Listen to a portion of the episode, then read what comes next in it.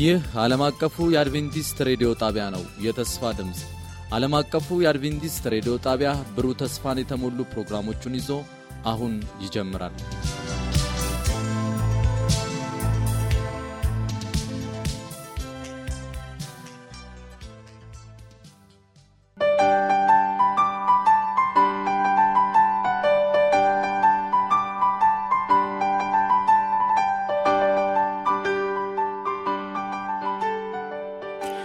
በጌታ የተወደዳችሁና የተከበራችሁ አድማጮቻችን እንደምን አላችሁልን? ይህ ፕሮግራም ከዓለም አቀፉ አድቬንቲስት ሬዲዮ ዘውትር በዚህ ሰዓት ወደ እናንተ የሚደርስ ነው።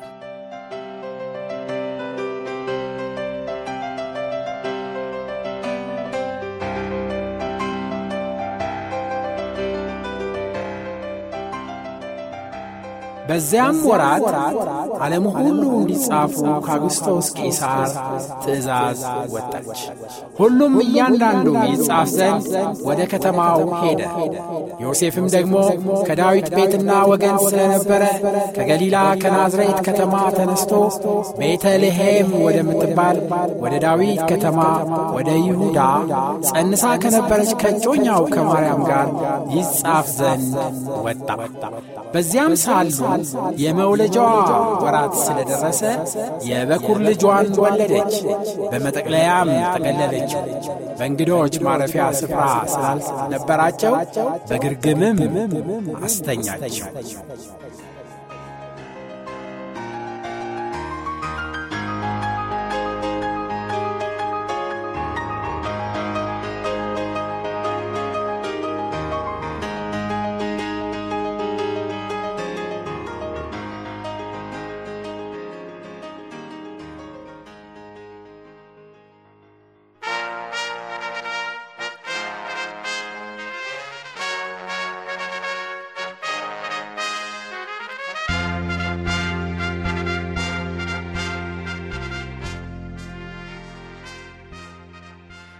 ከዛሬ ጀምሮ በተከታታይ በሚኖረን ቆይታ ዘመኑን እንዋጅ በሚል ርዕስ ወቅታዊ መልእክቶችን በአገልጋይ ኤፍሬም ዳዊት አማካኝነት ይዘንላችሁ ቀርበናል።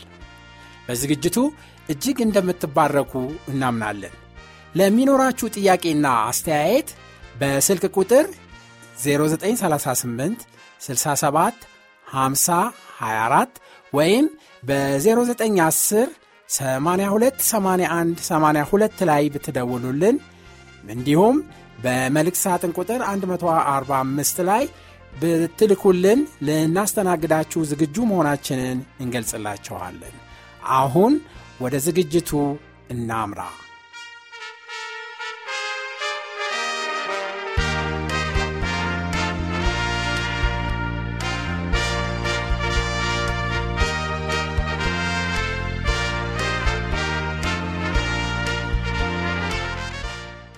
ዘመኑን እንዋጅ።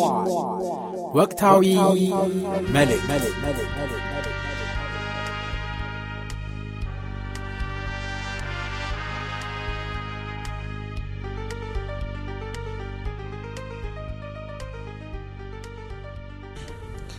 የተወደዳችሁ የእግዚአብሔር ወገኖች እንዴት ሰነበታችሁ?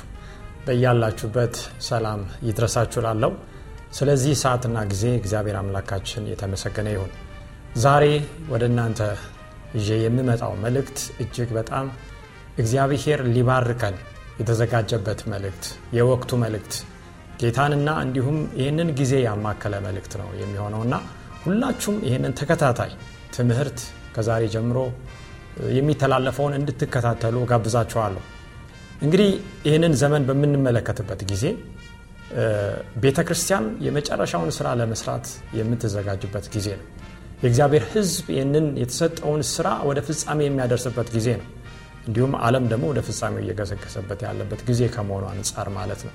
ስለዚህ ይህንን እያሰብን ጸሎት አድርገን እንጀምራለን የዛሬውን ትምህርት እናንተም ደግሞ ትምህርቱ በሚተላለፍበት ጊዜ ሁሉ በጸሎት እንድትሆኑ ከዚህ ሆኜ አደራ አላችኋለሁ እግዚአብሔር ዛሬ እንዲያስተምረን ጸሎት እናድርግ ቅዱስ አምላካችን እግዚአብሔር በላይ በሰማይ ያለ ክብርና ምስጋና የሚገባ በዚህ ሰዓት ቃልን እንድናጠና በቃል ውስጥ ያለውን ተስፋ እንድንመለከት በዛም ተስፋ እንድንጽናና ይህንን እድልና ጊዜ ስለሰጠህን እናመሰግናለን።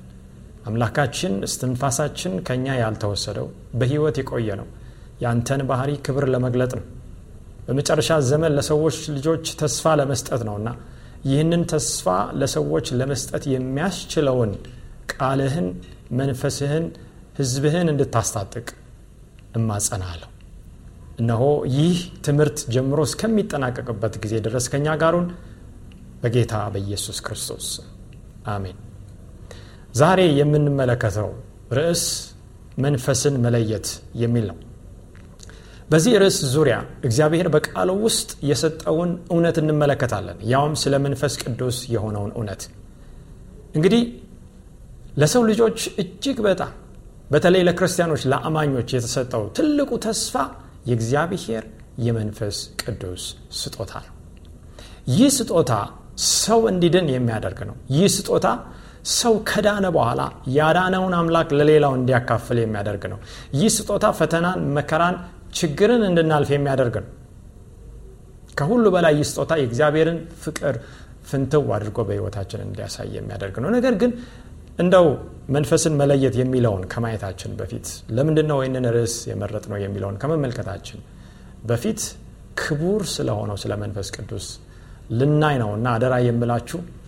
እጅግ በሰከነ መንፈስ እየጸለያችሁ ይህንን እንድትከታተሉ ነው እንግዲህ ወደ እግዚአብሔር ቃል እንሄዳለን። ስለ መንፈስ ቅዱስ የሚያስተምረውን ከመጀመሪያው ጀምሮ እንመለከታለን። በእነዚህ በአንድ በሁለተኛው ክፍል ጭምር ይህንን እየተመለከተ እንቀጥላለን ማለት ነው። እንግዲህ በዘፍጥረት ምዕራፍ አንድ ቁጥር ሁለት ላይ በመጀመሪያ ስለ እግዚአብሔር መንፈስ የተጠቀሰውን እናያለን። ምድርም ባዶ ነበረች አንዳችም አልነበረባትም ጨለማም በጥልቁ ላይ ነበር የእግዚአብሔርም መንፈስ በውሃ ላይ ሰፍፎ ነበር ይላል። ይሄ ሰፍፎ የሚለው ቃል ይንቀሳቀስ ነበረ ወይም በእግዚአብሔር መንፈስ አማካኝነት አንድ ስራ ሊሰራ እንደተጀመረ የሚያመላክት ነው እንጂ መንፈስ እንዲሁ ዝም ብሎ የተቀመጠበትን ሁኔታ የሚያሳይ አይደለም። እንግዲህ አንድ ሂደት ውስጥ የእግዚአብሔር የመንፈስ ኃይል ሲንቀሳቀስ ፍጥረት እውን ወደ መሆን የመምጣትን ደረጃ ሊያሳይ እንደሆነ ነው የምንመለከተው። ስለዚህ መንፈስ ያለበት የአምላክ መንፈስ ያለበት ቦታ በዛ አዲስ ነገር ሊሆን በዛ አዲስ ፍጥረት ሊሆን ሰማይና ምድር ከተፈጠረ በኋላ ቅርጸ ቢስ ሁሉም ጨለማ በውሃ የተዋጠ ነበር። ስለዚህ የአምላክ መንፈስ በሚመጣበት ጊዜ ያንን መስመር ለማስያዝ መልክ ለማስያዝ እንደሆነ እናስባለን ሌላው ከዚህ ጋር ተያይዞ ጌታችን የሱስ ክርስቶስ ስለዚህ በውሃ ላይ ስለነበረው መንፈስ ወይም በፍጥረት መጀመሪያ ላይ ስለነበረው መንፈስ ሲናገር ዮሐንስ 663 ምን ይላል? ህይወትን የሚሰጥ መንፈስ ነው ስጋ ምንም አይጠቅምም ይላል። ስለዚህ ህይወት ለሌለው ነገር ህይወት ለመስጠት ነበረ። በዘፍጥረት ምዕራፍ አንድ በመጀመሪያው ቀን የእግዚአብሔር መንፈስ በዛ ስፍራ የነበረው። እኔ የነገርኳችሁ ቃል መንፈስ ነው ህይወትም ነው ይላል። እንግዲህ እዚህ ጋር ብዙ ነገር አለ። ጌታችን የሚናገረው ቃል ለእኛ መዳን የሚሆነው ከድነት ጋር ያለው ቃል ምንድን ነው ህይወት ያለው ነው። እንዲሁ ባዶ አይደለም። ህይወትን የሚሰጥ ነው። ብንሰማው ህይወትን ይሰጣል ማለት ነው። ያ የጌታ ቃል ያ የእግዚአብሔር መንፈስ። ስለዚህ ስጋ ምንም አይጠቅምም የሚለውን አጽንኦት ሰጥቶት ጌታችን ኢየሱስ ክርስቶስ ሲናገር እንመለከታለን። እንዲሁም ከዚህ ከፍጥረት ጋር ተያይዞ የእግዚአብሔር መንፈስ ሚና ስንመለከት ኢዮብ 33 ቁጥር 4 የእግዚአብሔር ባሪያ ኢዮብ የሚናገረው እንመለከታለን። የእግዚአብሔር መንፈስ ፈጠረኝ ሁሉንም የሚችል የአምላክ እስትንፋስ ህይወት ሰጠኝ። እንግዲህ ሰማይን ምድርን ብርሃኑን እንደገና ደግሞ በምድር ላይ ያሉ የምድር ሰራዊት የሰማይ ሰራዊት እንሶችን አዋፋትን እንዲሁም የባህር ሰራዊት አሶችን ብቻ ሳይሆን በመልኩና በአምሳሉ የተሰራው ሰው ራሱ በምንድን የተፈጠረው? በመንፈስ እንደተፈጠረ ይናገራል። እግዚአብሔር በእፍ በሚልበት ሰዓት ያ መንፈስ ያ እስትንፋስ ወደ ሰው ሄዶ ሰውን ህያው እንዳደረገ እንመለከታለን። እንግዲህ በፍጥረት ላይ ያለውን የመንፈስን ሚና ነው የምንመለከተው። ቀጥሎ ሰውን በመፍጠር ብቻ ሳይሆን በተለይ ጌታችን ወደዚህ ምድር በሚመጣበት ሰዓት ላይ ስጋ እንዲለብስ መለኮት ሚናን የተጫወተው ይህ በፍጥረት ላይ የነበረው የእግዚአብሔር መንፈስ ነው። እንግዲህ በማስተማሩ በተአምራቱ እንደገና ደግሞ በኋላ ላይ እንመለከታለን። ወደ መስቀል ሲሄድ ከዛም ደግሞ ሞትን አሸንፎ ትንሣኤ ሲሆን የእግዚአብሔር የመንፈስ ቅዱስ ሚና ምን እንደሆነ እናያለን። በማቴዎስ ምዕራፍ አንድ ሀያ ላይ መለኮት ስጋ በሚለብስበት ጊዜ የሚሆነውን መልአኩ ለዮሴፍ ሲናገር እንዲላል እርሱ ግን ይህን ሲያስብ ዮሴፍ እጮኛ ማርያምን አርግዛ በማየቱ በስውር ሊተዋት አሰበ እነሆ የጌታ መልአክ በህልም ታየው እንዲህም አለ የዳዊት ልጅ ዮሴፍ ሆይ ከእርሷ የተጸነሰው ከመንፈስ ቅዱስ ነውና እጮኛህን ማርያምን ለመውሰድ ምን አትበል? አትፍራ። አያችሁ አምላክ በሐሳቡ የነበረውን ለሰው ልጆች መዳን የመጀመሪያ የሆነውን ደረጃ ያውም የእግዚአብሔር ወልድ ስጋ መልበስን እውን ያደረገው ማን ነው? መንፈስ ቅዱስ ነው። ለዚህ ነው በፍጥረትም በድነትም መንፈስ ቅዱስ መካከለኛውን ትልቁን ሚና የሚጫወተው። አሁን እንደገና ሰማይና ምድርን አዲስ አድርጎ በመፍጠር እኛንም አዲስ አድርጎ በመፍጠር ይህ መንፈስ የሚጫወተውን ሚና እንመለከታለን። ጌታችን ተወለደ በምድር ላይ ህይወቱን አደረገ 30 ዓመት ሲሞላው ደግሞ ማስተማሩን መስበኩን የእግዚአብሔር መንግስት እንደደረሰች ለሰዎች ልጆች የምስራች መናገሩን ጀመረ። ይህንን ያደረገው በምንድን ነው በእግዚአብሔር መንፈስ። ከዛ በኋላ ብዙዎችን ፈወሰ ተአምራትን አደረገ አጋንንትን አወጣ እርኩሳን መናፍስትን ከሰዎች ውስጥ ሲያባርር ሲገስጽ እንመለከታለን።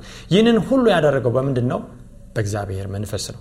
ይሄ እንግዲህ ለእኛ ደግሞ ምን ያህል እንደሚያስፈልግ ዛሬ ማሰብ እንችላለን በተለይ ስለ ጌታችን አገልግሎት አስቀድሞ ነቢያት በክርስቶስ መንፈስ ስለ ክርስቶስ እንደተናገሩ ይታወቃል። ኢሳያስ 48 ቁጥር 16 ላይ እግዚአብሔር ቃል ሲናገር ወደ እኔ ቅረቡ ይህንንም ስሙ። እኔ ከጥንት ጀምሬ በስውር አልተናገርኩም። ከሆነበት ዘመን ጀምሮ እኔ በዚያ ነበርኩ ካለ በኋላ አሁንም ጌታ እግዚአብሔርና መንፈሱ ልከውኛል ይላል። ይሄ ትንቢት ነው ስለ መሲሁ ወይም ኢየሱስ ስለ ራሱ የሚናገረው ቃል። እንግዲህ ከሆነበት ዘመን ጀምሮ እኔ በዚያ ነበርኩ ማለት ለእኔ ጅማሬ ጊዜ መነሻ የለውም ለፍጻሜም እንዲህ። አሁን ግን በምድር ላይ የመጣሁት ጌታ እግዚአብሔርና ማልከውኝ ነው መንፈስ ልከውኝ ነው ይላል። ጌታ እግዚአብሔር የሚለው እግዚአብሔርን አብ መንፈስ የሚለው ደግሞ መንፈስ ቅዱስን ይወክላል። እና ይህንን የአገልግሎት ዘመኑን ጌታ በምድር ላይ ከዛሬ 2000 ዓመት ገደማ በሚጀምርበት ጊዜ በዚሁ በመንፈስ ቅዱስ አማካኝነት እንደሆነ እንደሰበከ እንደመሰከረ ስለ እግዚአብሔር ይናገራል። እንግዲህ ይህንን እየተመለከትን ነው። በፍጥረት ከዛ በኋላ ደግሞ በድነት እንዲሁም የድነትን ደግሞ ዋናውን ስራ የሚሰራውን መስዋዕትነትን ራሱን መስዋዕት አድርጎ የሰጠውን ኢየሱስን ስጋ በመልበስ መንፈስ ቅዱስ የተጫወተውን ሚና ተመልክተናል። ጌታችን ደግሞ ስለ መንፈስ ቅዱስ የተናገረውን በአዲስ ኪዳን አገልግሎቱን በሚያደርግበት ጊዜ እንመልከት። ዮሐንስ 167 እኔ ግን እውነት እነግራችኋለሁ እኔ እንዲሄድ ይሻላችኋል እኔ ባልሄድ አጽናኝ ወደ እናንተ አይመጣምና እኔ ብሄድ ግን እርሱን እልክላችኋለሁ እርሱም መጥቶ ስለ ኃጢአት ስለ ጽድቅ ስለ ፍርድም ዓለምን ይወቅሳል። ጌታችን ኢየሱስ ይህንን የሚናገርበት ሁኔታ ምንድን ነው ብለን ስናይ የመስቀሉ ጥላ አጥሎበት ወይም ከሩቅ አንዣቦበት እየተመለከተ ሳለ ነው። ስለዚህ መስቀሉ አለ ከፊት ከዛ ሞት አለ ከዛ የደቀ መዛሙርት ተስፋ መቁረጥ አለ ከዛ በኋላ የጌታችን ወደ ሰማይ መሄድ አለ። ነገር ግን እዚህ ጋር የተናገረውን ወገኖች በደንብ እንድትመለከቱ ጠይቃችኋለሁ። አጽናኙ ወደ እናንተ አይመጣም። እንግዲህ ሰው መጽናናት የሚያስፈልገው በሚያዝንበት ሰዓት ነው። ሰው ወዳጁን በሚያጣበት ሰዓት በተለይ በዚህ ዘመን እጅግ ሞት የበዛበት ወገኖቻችንን በጣም በፍጥነት የምናጣበት ዘመን ሆኗል። ይሄ እንግዲህ እግዚአብሔር እኛን አንድ ነገር ሊነግር የፈለገበት ጊዜ ነው። ብዙዎቻችን በሀዘን እንዋጣለን። ደግሞም ከዛ አልፎ ወዳጅን ወይም ወገንን ማጣት ብቻ ሳይሆን በህይወታችን ላይ በሚመጡት ብዙ ችግሮች እንጨነቃለን። መከራ አለ ተስፋ መቁረጥ አለ። በዛ ጊዜ ግን የሚያጽናና ትልቅ ተስፋ ተሰጥቷል ወገኖች። ይህ እውነት ነው እውንም ይሆናል ደግሞ ብናምንና ብንጸልይ በህይወታችን ይህ መንፈስ ግን ሊመጣ እኔ ምን ያስፈልገኛል? መሄድ ያስፈልገኛል። እንግዲህ መለኮት ትልቅ መስዋዕትነት የከፈለበት አንዱ ራሱን ስጋ በመልበስ ስጋ በማልበስ መወሰን ነበረ። ጌታችን ኢየሱስ ይህንን መለኮታዊነቱን በሚወስንበት ጊዜ ነገር ግን ሊወሰን የማይችለው የእሱ መንፈስ ግን እሱን በመወከል በዚህ ምድር ላይ እንደሚመጣና እሱ በሌለበት የእሱን ማንነት እንደሚገልጥ የሚናገርበት ጊዜ ነው። ስለዚህ እኔ መሄድ አለብኝ ከዛ በኋላ እሱ ይመጣል የሚል ተስፋ ነው። ምንድን ነው የሚያደርገው? እርሱ መጥቶ የመጀመሪያው ስለ ኃጢአት ይወቅሳል ነው። እንግዲህ የእግዚአብሔርን ህግ መተላለፍ ኃጢአት እንደሆነ መጽሐፍ ቅዱስ ያስተምራል። ሰዎች ኃጢአት መስራታቸውን የሚናገረው በእግዚአብሔር ህግ አማካኝነት የእግዚአብሔር መንፈስ ለዚህ ነው ህጉ ምን የሆነው ማሳያ ማንነታችንን መግለጫ የሆነ መስተዋት የሆነ ስለዚህ ይህንን የሚያደርግ በተለይ በዚህ ዘመን ህግ ተሽሯል ተብሎ በይፋ በመድረክ በአደባባይ በሚስተማርበት ጊዜ ሰውን ከዚህ ክፉ ነገር እንዲመለስ የእግዚአብሔርን ትእዛዝ ሆነ መታዘዝ እንዲመጣ የሚወቅሰው ይህ እግዚአብሔር መንፈስ ነው። ሁለተኛው ስለ ጽድቅ ነው። እንግዲህ የህይወት ምሳሌ የሆነው ጌታ ኢየሱስ ጽድቃችን ነው የእኛ ጽድቅ የመድገም ጨርቅ ነው። እኛ ለመዳን የምናደርገው ጥረት ሁሉ መጨረሻው ሞት ነው። በምንም አይነት ሁኔታ በመስቀል ላይ በተፈጸመው ስራ ሰው ልጅ ወይም መላእክት ወይም ቅዱሳን በመጨመር የሚያደርጉት የመዳን ድርሻ የለም። ያንን ሁሉ የሚወጣው ማን ነው ጌታችን ኢየሱስ ነው። ተወቶም ጨርሷል። አሁንም በሰማይ ያማልዳል። ለሚፈልጉት ሁሉ ይህንን ጽድቅ የተትረፈረፈውን የእግዚአብሔርን ጽድቅ ይሰጣል። ስለዚህ ባህሪውን ማለት ነው ህይወቱን ማለት ነው እንድንኖር መንፈስ ቅዱስ ያስቸኩለናል። በመጨረሻ ላይ ስለ ፍርድ ይወቅሳል ይላል። እንግዲህ ይህንን ባለማድረግ የእግዚአብሔርን ህግ ባለመታዘዝ የኢየሱስን ጽድቅ ባለመቀበል ህይወት የምንጸና ከሆነ መጨረሻ ላይ ሰይጣን እንደተፈረደበት እኛም እንደሚፈረደብን ይህ ቃል ያስረዳል። ስለዚህ ስለ ኃጢአት በእኔ ስለማምኑ ነው። ስለ ጽድቅ ወደ አብ ስለሚሄድ ከዚህ በኋላ ስለማታዩ ነው። ስለ ፍርድም የዚህ ዓለም ገዢ ስለተፈረደበት ነው። በእምነት መጽደቅ። ጌታ ኢየሱስን ዛሬ በአይን አናይም መንፈስ ቅዱስን በአይን አናይም። ነገር ግን ቃሉ ተናግሯል። በቃሉ ውስጥ ያለው እውነት በእኔ ህይወት ይፈጸማል ብለን ምን ማለት አለብን? ማመን አለብን። ይህንንም እምነት የእግዚአብሔር መንፈስ እንደሚሰጥ እንረዳለን። እንግዲህ ጌታችን ኢየሱስ ክርስቶስ እንዴት እንደተወለደ ከዛ በኋላ አገልግሎቱን እንዴት እንደፈጸመ እሱ የሰጠውን ተስፋ አይተናል። በኃጢአተኞችም ህይወት የሚወቅሳቸው የሚያርማቸው እንደገና ደግሞ የሚያጽናናቸው ህይወታቸውን በቃሉ ወይም በተስፋው ብርሃን የሚያበራና ለመጨረሻውም ደግሞ መንግስት ለእግዚአብሔር መንግስት የሚያዘጋጃቸው ይህ መንፈስ እንደሆነ እንመለከታለን። ብዙ ጊዜ ሰዎች እኔ የሚያጋጥመኛል እጅግ በጣም ታላቅ ስለሆነው ስለ መንፈስ ቅዱስ ምንነት ወይም ማንነት ለማወቅ ጊዜ ይወስዳሉ ምንድን ነው መንፈስ ቅዱስ? ማን ነው መንፈስ ቅዱስ? የሚለውን ለማወቅ ሰዎች ብዙ ጥረት ያደርጋሉ። እንደውም አንዳንዶች የተለያዩ ጥቅሶችን ሰብስበው እነዛን ጥቅሶች ወደ አንድ ትልቅ ሀሳብ እንዲመጣ በማድረግ ብዙ ማብራሪያ ለመስጠት ይሞክራሉ። ነገር ግን ወገኖች ያ ብዙም አይጠቅምም የሚጠቅመው በቃሉ ላይ በግልጥ የተጻፈውን እኛ አምነን መቀበላችን ከሁሉ በላይ የሚያስፈልገን ደግሞ ስለ መንፈስ ቅዱስ ምንነት ወይም ማንነት ማወቅ ሳይሆን በመንፈስ ቅዱስ መሞላት ነው። ምክንያቱም መቼም ልናውቀው አንችልም። አምላክ ውስን አይደለም ወሰን የለሽ ነው። እኛ አእምሯችን ውስን ነው በዚህ ውስን በሆነው አእምሯችን እንደዚህ እንደዚህ ነው ብለን ልናውቅ አንችልም ይህንን የከበረውን የእግዚአብሔር መንፈስ። በቃሉ ላይ የተገለጠውን ግን በእምነት ተቀብለን ይልቅ በዚህ መንፈስ ለመሞላት ሙሉ በሙሉ በእሱ ለመዋጥ መጸለይ በመጽሐፍ ቅዱስ ደግሞ የተቀመጠውን መስፈርት ወይም condition ማሟላት ያስፈልጋል። እንግዲህ በዮሐንስ 15 26 ትምህርታችንን ስንቀጥል ሳለ የእግዚአብሔር ቃል እንዲሁም ዮሐንስ 16 13 የሚናገረውን ስንመለከት ዳሩ ግን እኔ ከአብ ዘንድ የምልክላችሁ አጽናኝ አያችሁ አሁንም አጽናኝ ይላል እርሱም ከአብ የሚወጣ የእውነት መንፈስ በመጣ ጊዜ እርሱ ስለ እኔ ይመሰክራል። አጽናኝ ነው እንደገናም የእውነት መንፈስ ነው። የሚወጣው ከማን ዘንድ ነው? ከአብ ዘንድ ነው። ያንን እኔ እልክላችኋለሁ ይላል። እርሱ ስለ ማን ይመሰክራል? ስለ እኔ ይመሰክራል። ይህ የእውነት መንፈስ የሚመሰክረው እውነተኛ የሆነውን ምስክርነት ነው ስለ ክርስቶስ ነው። የሚሰማውን ሁሉ ይናገራል እንጂ ከራሱ አይናገርምና ይሄ በአብ በወልድ በመንፈስ ቅዱስ መካከል ያለውን ፍጹም ስምምነት የሚገልጥ ነው። መንፈስ ከራሱ የሚናገረው ነገር የለም። ጌታ ኢየሱስ ያስተማረውን ወይም ዛሬ ሊያስተምረን የሚፈልገውን እንደሆነ እንመለከታለን። እንግዲህ የመንፈስ ቅዱስ ምንነት ሚስጥር ነው። ሰዎች ይህንን መግለጥ አይችሉም ምክንያቱም ጌታችን አልገለጠላቸው። ስለዚህ በዛ አይደለም ጊዜያችንን ማባከን ያለብን። ጊዜያችንን ማባከን ያለብን እኔ ዛሬ በመንፈስ ተሞልቻለሁ ወይ የሚለውን ነው። እንግዲህ ይህንን የመንፈስ ማንነት ወይም አሰራር በጣም በመጽሐፍ ቅዱስ ለመረዳት ከሞከሩ ሰዎች መካከል ኒቆዲሞስን እናገኛለን። ዮሐንስ ወንጌል ምዕራፍ 3 ላይ ኒቆዲሞስ በምሽት መጣ። ጌታ የሱስ ክርስቶስን በብዙ አነጋገር አነጋገረው። እንግዲህ ከእግዚአብሔር ካልተላከ በቀር ይህንን የምታደርገውን ማንም እንደማያደርግ እናውቃለን አለው። ግን የሚያስፈልገው አንድ ነገር ብቻ ነበር።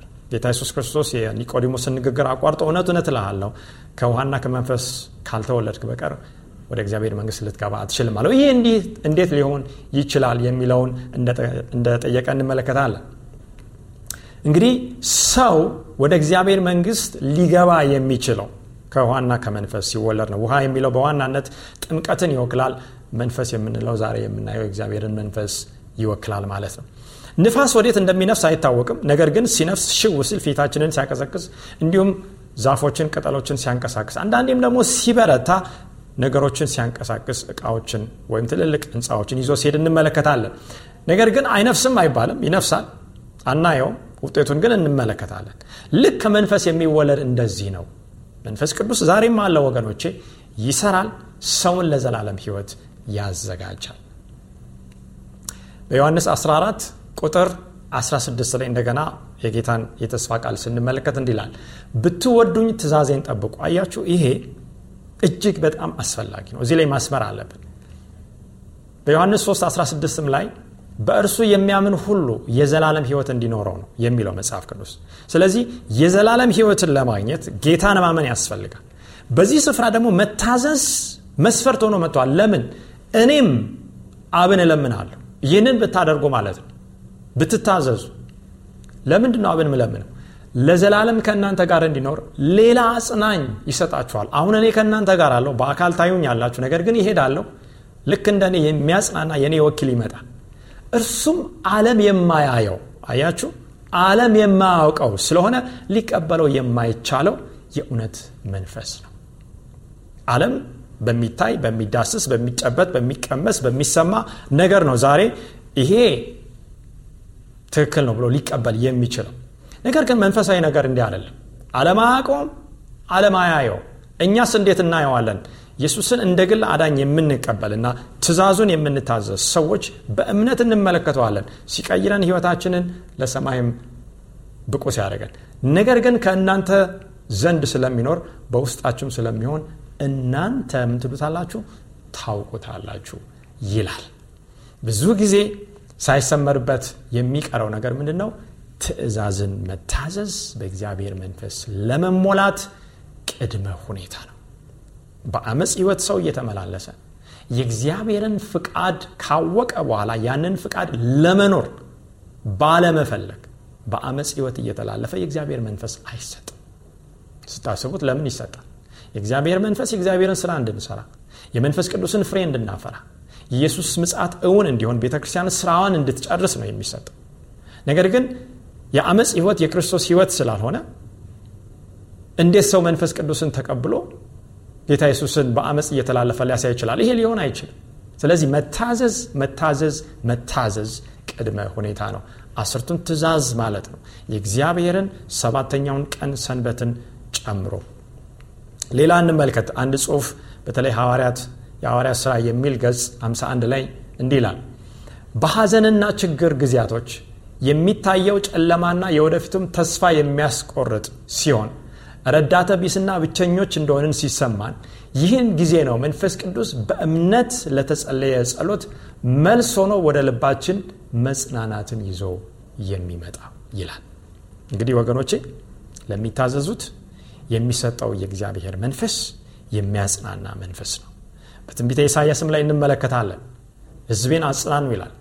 ሰው ሰውን ሊያጽናና አይችልም በዚህ ዘመን። ሰው ሊጽናና የሚችለው ሊጸና የሚችለው ሊታነጽም የሚችለው ቤተ ክርስቲያን በዚህ መንፈስ ነው። ዛሬ የምናየው ጨለማ ነው።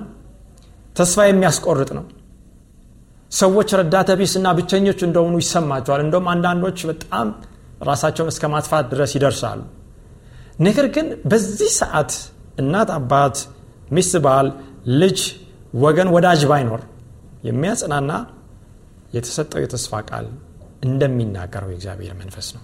ስለዚህ ዛሬ ጋብዛችኋለሁ ይህንን ትምህርት ስንጀምር ሳለ ይህንን መንፈስ ወደ ህይወታችሁ እንድትጋብዙ ከእናንተ ጋር በማንኛውም ሰዓትና ቦታ ብትሆኑ ሊሆን የሚችለውን መንፈስ በእምነት እንድትጠሩ ያም ደግሞ በሚወቅሳችሁ የእግዚአብሔርን ቃል እንድትታዘዙ በሚያመላክታችሁ ሁሉ እንድትታዘዙት ስራውንም እንዲሰራ እንድትፈቅዱ እኔ አደራ አላችኋለሁ ይህንን የእግዚአብሔርም ቃል ይመክራል። ትምህርታችንን ስንቀጥል ሐዋርያ ሥራ 531 ላይ ከመታዘዝ ጋር ተያይዞ ይህን እግዚአብሔር ይላል። ሐዋርያው ጴጥሮስ ነው የሚናገረው ለእስራኤል ንስሐን የኃጢአትንም ስርየት ይሰጥ ዘንድ ራስም መድኃኒትም አድርጎ በቀኙ ከፍ ከፍ አደረገው። እንግዲህ ሐዋርያት ስብከታቸውን ቀጠሉ። በኋላ እንመለከታለን። የእግዚአብሔር መንፈስ ወረደ። ከዛ በኋላ ብዙ ሰዎች ተወቀሱ። ምን እናድርግ የሚለውን ቃል እየጠየቁ ወደ መዳን እቅድ ወይም አላማ ይገቡ ነበረ። ስለዚህ ጌታ ኢየሱስ ክርስቶስ መጣ። እግዚአብሔር አብላከው እናንተ ግን ሰቀላችሁት። ይህንን ደግሞ ማን ከፍ ከፍ አደረገው ወይም ከሞት አስነሳው የሚለውን ያመላክታል። እግዚአብሔር አብ እንደሆነ ይሄ ትንሣኤ ይህ የተነሳው ኢየሱስ ደግሞ እውን እንደሆነ እኛም ምስክር ነን የሚለውን ይናገራል ቀጥሎ። እኛም ለዚህ ነገሮች ለዚህ ነገር ምስክሮች ነን። ደግሞም እግዚአብሔር ለሚታዘዙት የሰጠው መንፈስ ቅዱስ ምስክር ነው። እኛ ብቻ አይደለንም የምንመሰክረው። እግዚአብሔር ለማን ነው የሚሰጠው? ለሚታዘዙት የሰጠው መንፈስ ቅዱስ። እሱ ደግሞ ምስክር ነው። ዛሬ ብዙዎች ጌታ ኢየሱስ ክርስቶስ አዳኝ እንደሆነ ይመሰክራሉ። ነገር ግን ምን አይነት አዳኝ ነው ጌታችን? አምላክ እንደሆነ ይመሰክራሉ። ምን አይነት አምላክ ነው? ፈጣሪ ሁሉን የሚችል አምላክ እንደሆነ ይናገራሉ። ወገኖቼ እግዚአብሔር ትእዛዝን የሰጠ አምላክ እንደሆነም መመስከር መቻል አለብን። መንፈስ ቅዱስ ሌላ አይነት ምስክርነት አይሰጥም ከቃሉ ውጭ ቃሉ ደግሞ ቅድም ተመልክተናል። መታዘዝ ለዛ መንፈስ ቅዱስ መሞላት መስፈርት ወይም ቅድመ ሁኔታ እንደሆነ እንመለከታለን።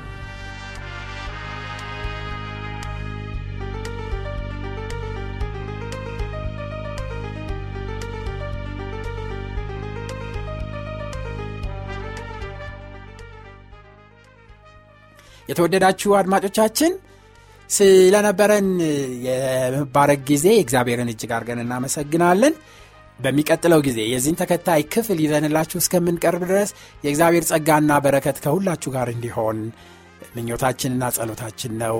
ደና ሁኑ